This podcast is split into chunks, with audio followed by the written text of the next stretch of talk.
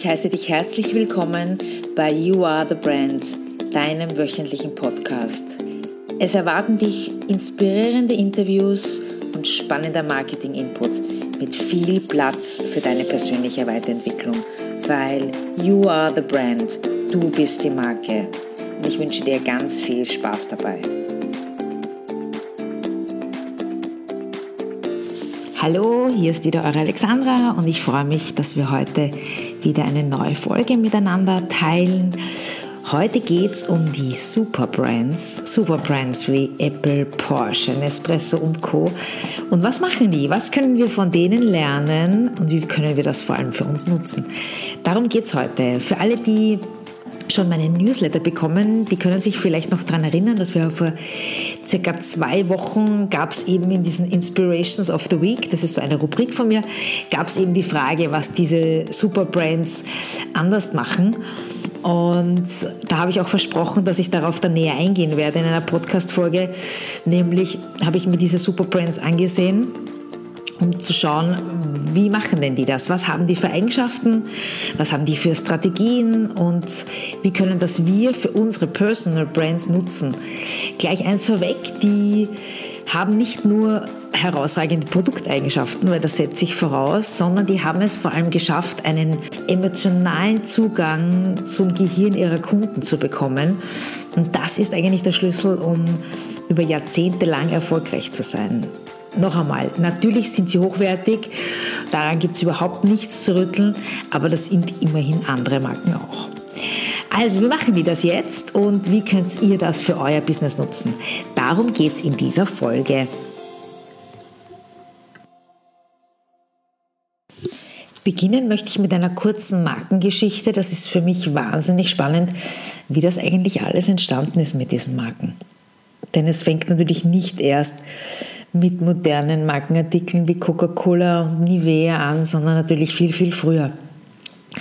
Bereits vor tausenden Jahren haben Clans Marken verwendet, um ihre Reviere damals zu markieren. Das waren sogenannte Familienwappen, das kennt Sie sicherlich alle. Und da wurden nicht nur Gebiete gekennzeichnet, sondern dann immer mehr auch Gegenstände. Das war zum Beispiel im Ägypten. Ja, da, da, kann man sich erinnern an diese Ziegelsteine, die, die solche Symbole getragen haben. Und im Mittelalter war es sogar dann so weit, dass jeder Handwerker und Händler, der bei einer bestimmten Zunft Mitglied war, seine Ware kennzeichnen musste. Das war dann so eine Art Herstellerzeichen. Und der Grund ist ähnlich wie heute, nämlich dass diese Stücke von der Konkurrenz einfach unterscheidbar waren.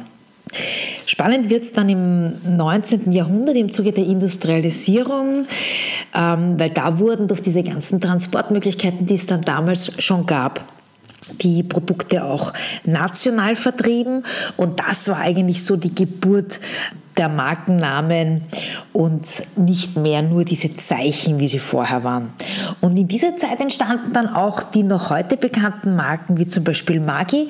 Das habe ich mir rausgesucht, das war 1887 oder Persil, das war 1907 oder auch Nivea, das ist vielleicht sogar die bekannteste, das war 1912. Zu diesen, in diesen Jahren wurden eben diese Marken gegründet. Ein, ein sehr wichtiger Aspekt nach dieser Zeit war, äh, also von der Industrialisierung bis 1960, 1960, dass in den westlichen Industrienationen man es mit sogenannten Verkäufermärkten zu tun hatte. Das heißt, die Nachfrage nach Produkten war größer als ihr Angebot. Also ein Paradies für Verkäufer, weil man konnte ohne großes Risiko produzieren und wachsen und alles das, was man hergestellt hat, wurde auch abgenommen. Das war natürlich wirklich ein Paradies.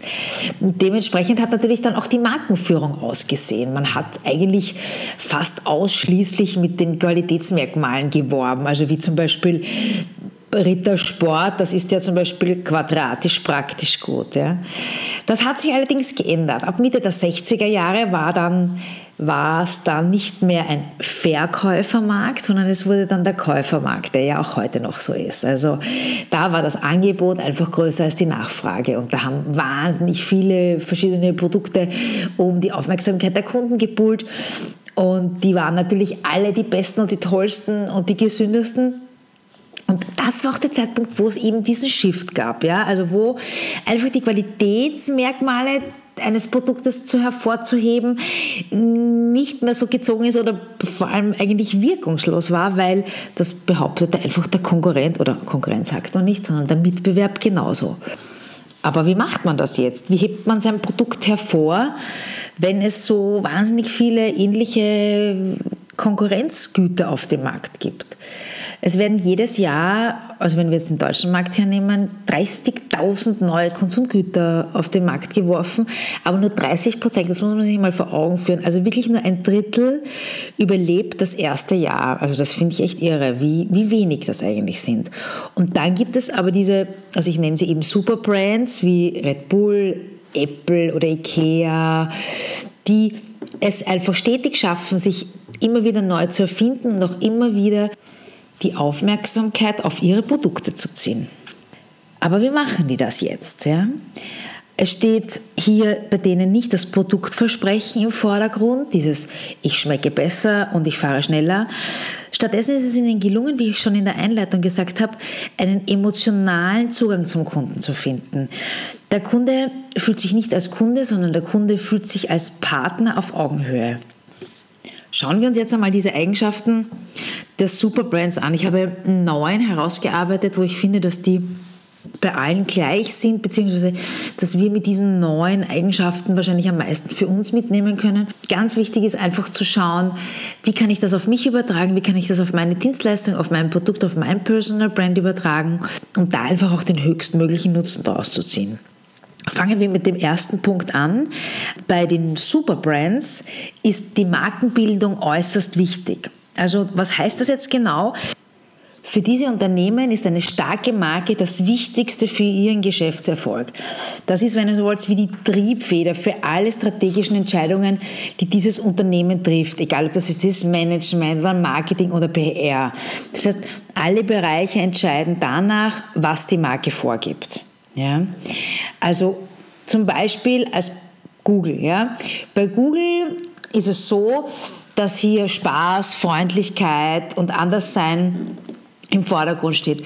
Und nach, nach diesen Werten richtet Google konkret seine Aktivitäten aus. Also sie haben zum Beispiel für die Mitarbeiter Kletterwände im Foyer oder es gibt auch Google-Aktienpakete, die die Mitarbeiter erwerben können und so weiter. Also sie treten nach außen so auf, wie sie innen leben. Aber natürlich, wie ihr wisst, ist auch Google nicht vor Fehlern gefeit, weil sie haben natürlich ähm, vor ein paar Jahren durch ihr aggressives Wachstum und auch mit dieser Datenspeicherungsgeschichte hat die, das Ansehen der Marke einfach sehr gelitten. Ja. Also viele sagen jetzt, na, Google, das ist nicht mehr der sympathische Kumpel von Gegenan, sondern das ist diese gefährliche Datenkrake, der unsere Privatsphäre nicht schützt. Das ist natürlich, was gerade was Google betrifft, sicherlich ein Problem. Aber um den ersten Punkt noch einmal zusammenzufassen, wichtig ist hier, dass man einfach sich konsequent an der, an der Marke ausrichtet und Marketing zur Chefsache erklärt und es eben nicht delegiert an zum Beispiel das Marketing. Ja. Der zweite Punkt ist, dass Superbrands einen festen Markenkern haben. Was ist ein Markenkern? Was heißt das? Ein Markenkern symbolisiert den wichtigsten Wert, den eine Marke ausmacht. Dieser Wert steht für die Eigenschaft, mit der die Marke auch in der Öffentlichkeit und vor allem von der Zielgruppe wahrgenommen und identifiziert wird. Er grenzt eine Marke von den anderen Angeboten ab und vermittelt gleichzeitig natürlich Zuverlässigkeit und Kontinuität. Nehmen wir ein Beispiel her. Welche Gedanken und Assoziationen löst bei euch die Marke Harley Davidson aus, die Motorräder, und welche Hip? Ja? Also wahrscheinlich ist jetzt Harley Davidson mit Freiheit und mit Abenteuern und Hip, weil es eher auch aufs Baby geht, auf Bodenständigkeit, Vertrauen und Geborgenheit. Also damit ist der sogenannte Markenkern gemeint. Ja? Also die beiden Unternehmen sind eben diese Paradebeispiel für einen klar verständlichen und festen Markenkern. Und die Kunden wissen genau gleich, worum es bei diesem Unternehmen geht. Nehmen wir zum Beispiel her Apple, das steht für Benutzerfreundlichkeit. Oder BMW, das haben die sogar im Slogan, steht für Freude am Fahren. Oder IKEA steht für Familie und Lebensqualität. Ja? Es gibt hier auch ein Negativbeispiel. Ich weiß nicht, ob ihr ähm, Firma Opel, die war bis in den 70er Jahren noch als sehr zuverlässig geltend und dann begann, begann aber einfach ein bisschen eine äh, Geisterfahrt. Also jetzt wirklich rein, nur was das Marketing betrifft. Ich rede hier jetzt nicht davon, dass die Produkte Qualität eingebüßt haben und so weiter, sondern es ging einfach darum, dass der Markenauftritt nach außen nicht mehr stimmig war, weil sie haben dann diverse Claimwechsel gehabt. Ja, es wurde der Werbeslogan geändert von frisches Denken für bessere Autos, dann hatten sie wir bauen ihr Auto, dann hatten sie Generationen voraus und jetzt haben sie wir lieben Autos zum Beispiel. Und das meine ich mit, das weiß jetzt niemand mehr, wofür Opel eigentlich steht. Also besser wäre wirklich ein, ein konsequent durchgängige, schlüssige äh, Markenbotschaft einfach nach außen. Und was bedeutet das für euch? Also ich glaube, wenn man sein Warum, wo wir wieder bei meinem Lieblingsthema sind, nach außen kommuniziert, dann hat man auch schon seinen Markenkern definiert.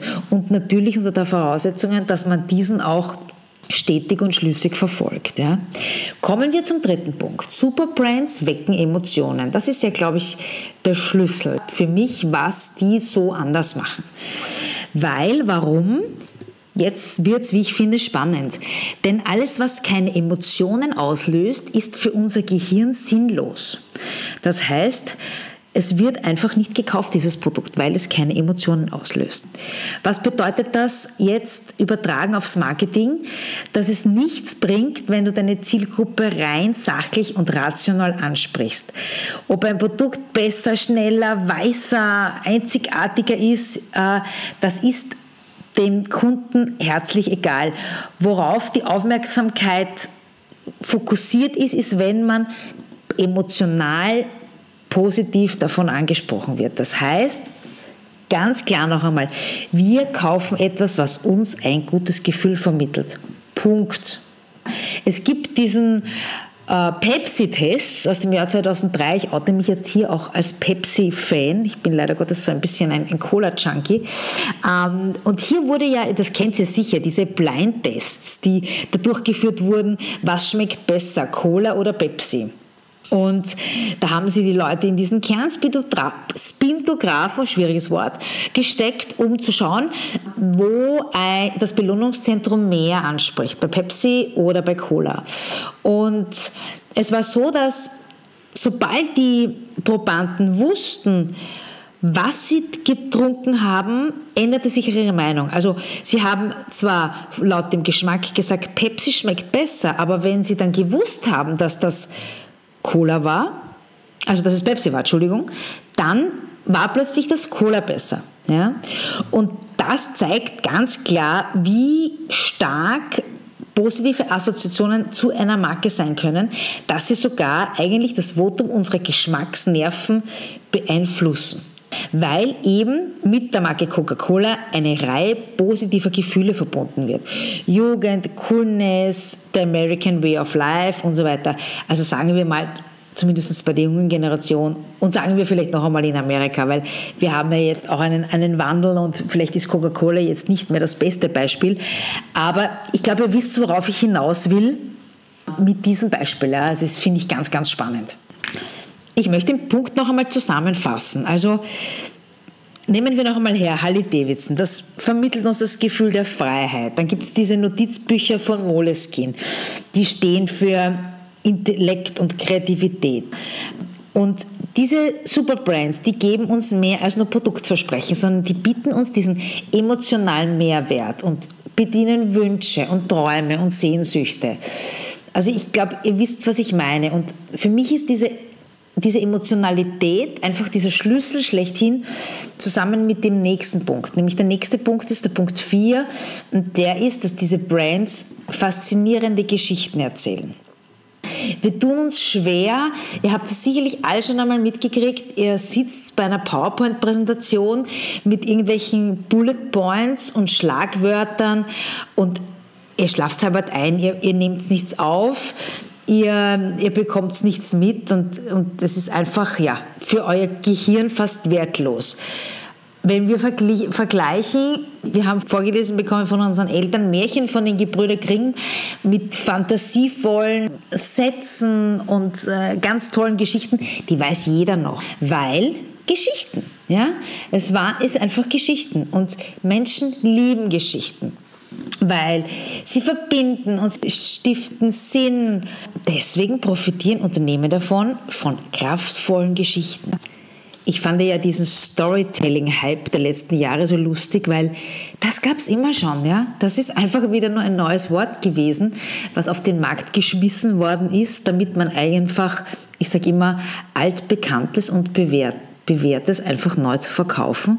Aber das ist nichts anderes. Ja? Märchen sind Geschichten und die gibt es schon hunderte von Jahren. Ja? Also, Geschichten erzählen. Da tun wir uns natürlich auch wieder sehr leicht als Personal Brands, weil wenn wir einfach unsere Geschichte erzählen und erzählen, warum wir etwas machen und aus welchem Motiv wir heraus etwas machen, dann wird sich jeder merken und dann haben wir einfach unsere Geschichte. Dazu müssen wir halt wieder nur unser Warum kennen. Ja? Warum machen wir das?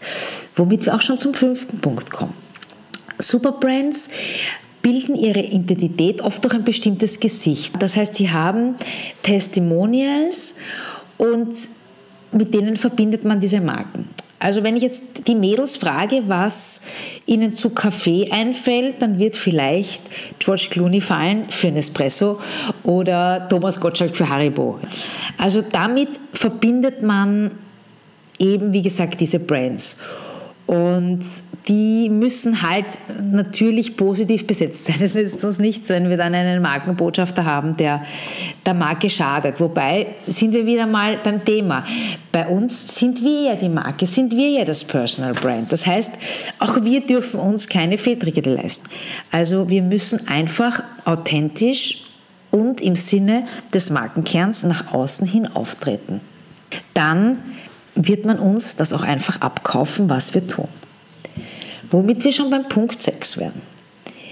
Superbrands wollen die absolute Zufriedenheit ihrer Kunden. Also das ist das höchste Ziel, was sie anstreben.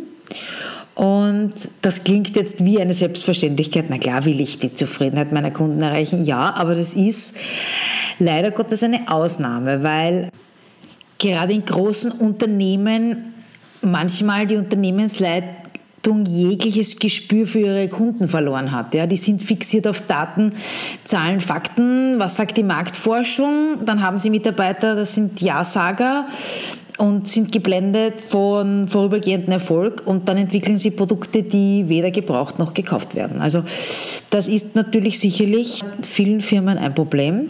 Bei den Superbrands sicherlich nicht, weil die gehen auf die Kundenwünsche ein. Wie sieht das bei uns aus, bei den Personal Brands?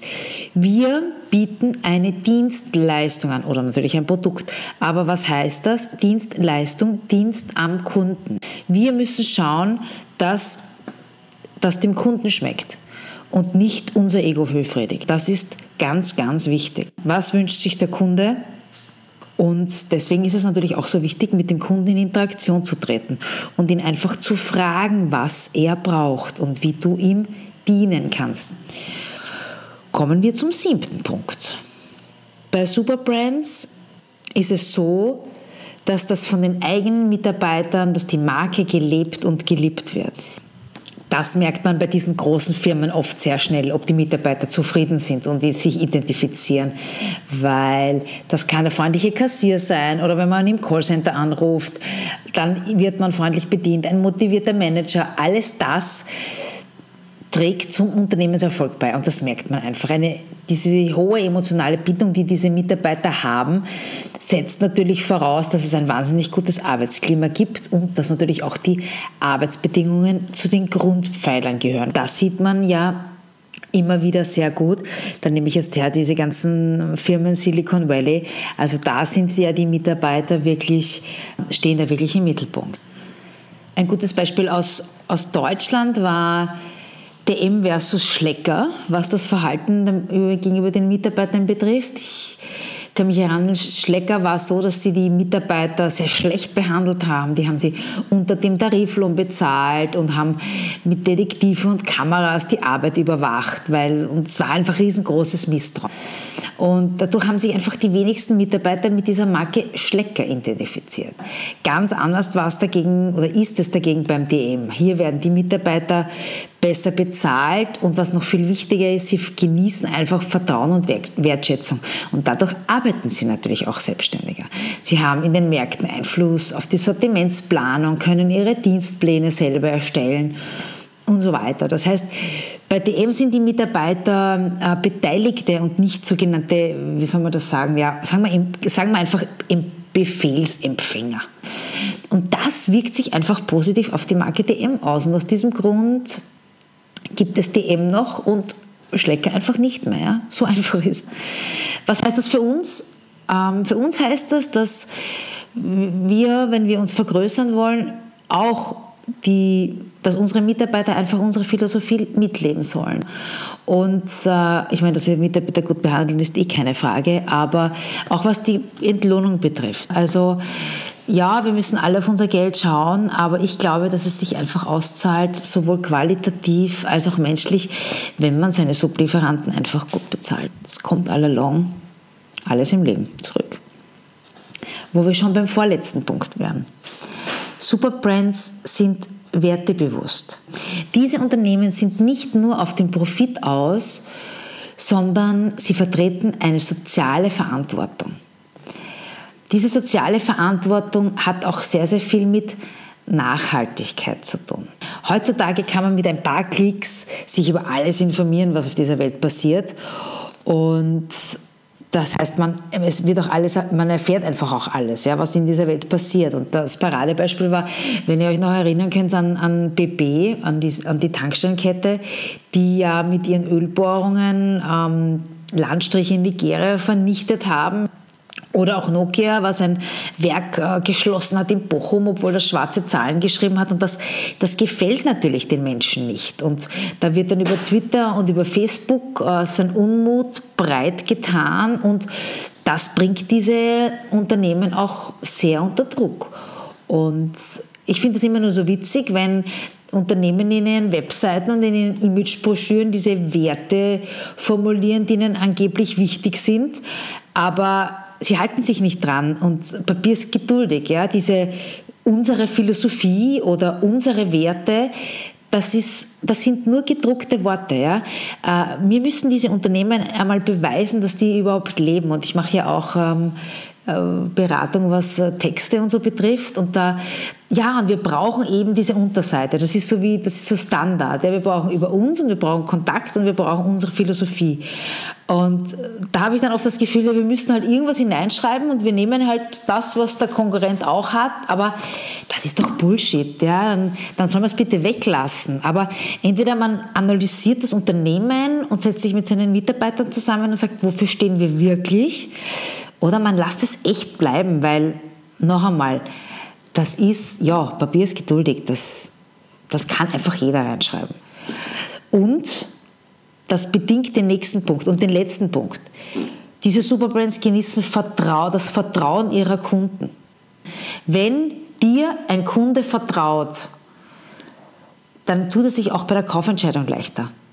Und dann können noch so viele andere unzählige Angebote um die Aufmerksamkeit pullen. Das ist egal. Er wird sich für dich entscheiden. Ja, und du fragst dich jetzt, und wie baue ich das jetzt auf, dieses Vertrauen? Der erste Punkt, der mir dazu einfällt, ist, gib bevor du nimmst. Trete ehrlich und transparent auf und gib einmal, bevor du noch dafür Geld nimmst. Das ist einmal der wichtige Punkt, um Vertrauen zu gewinnen. Natürlich setzt das auch einen langen Atem voraus. Ja? Das muss immer wieder wiederholt werden. Das heißt, Kontinuität ist die Grundlage für jegliches Vertrauen. Neben Transparenz und Ehrlichkeit. Menschen wollen einfach wissen, woran sie sind. Und wenn eine Marke sich ständig neu erfindet und der Markenkern, was wir besprochen haben in Punkt 2, dauernd ein anderer ist, dann wird es schwierig sein, weil dann wird man dauernd mit einer Veränderung konfrontiert und dann wird die Kontinuität darunter leiden.